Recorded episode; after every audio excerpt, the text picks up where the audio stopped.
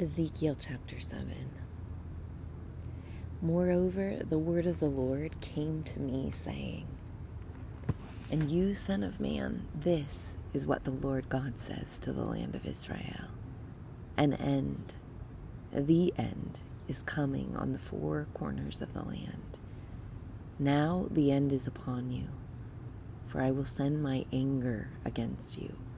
I will judge you according to your ways and bring all your abominations upon you.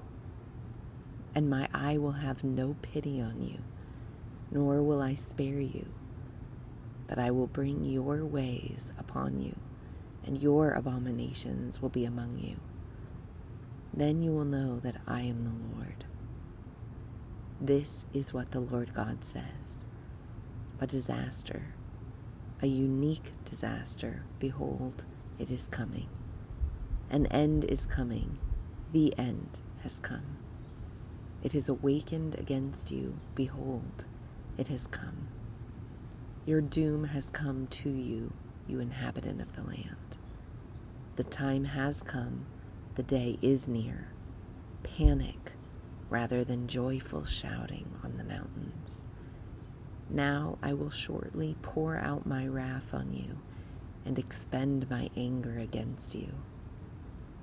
I will judge you according to your ways and bring on you all your abominations. My eye will have no pity, nor will I spare you.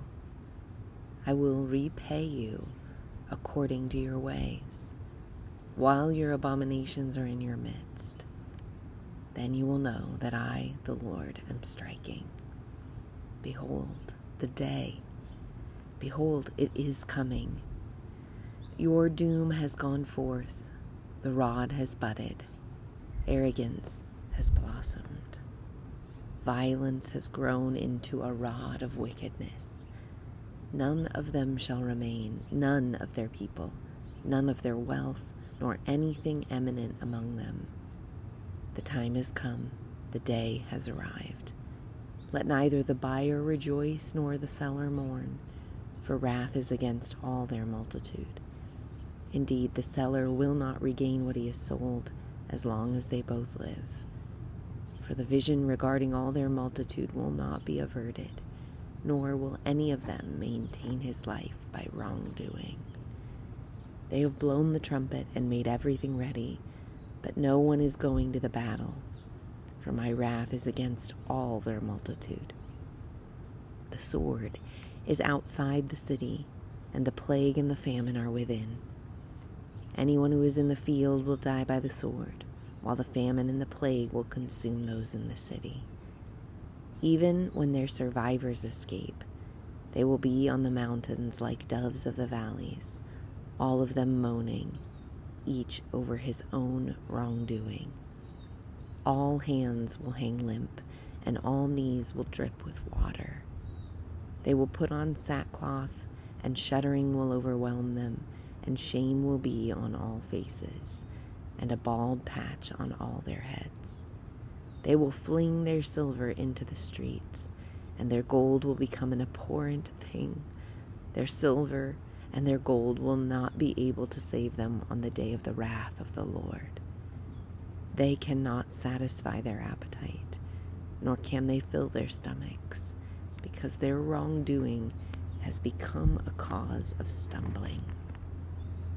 Moreover, they transformed the splendor of his jewels into pride, and they made the images of their abominations and their detestable things with it. Therefore, I will make it an abhorrent thing to them, and I will hand it over to the foreigners as plunder, and to the wicked of the earth as spoils, and they will profane it I will also turn my face away from them, and they will profane my treasure. Then robbers will enter and profane it. Make the chain, for the land is full of bloody crimes, and the city is full of violence. Therefore, I will bring the worst of the nations, and they will take possession of their houses I will also put an end to the pride of the strong ones, and their holy places will be profaned. When anguish comes, they will seek peace, but there will be none. Disaster will come upon disaster, and rumor will be added to rumor. Then they will seek a vision from a prophet, but the law will be lost from the priest, and counsel from the elders. The king will mourn, the prince will be clothed in horror, and the hands of the people of the land will tremble.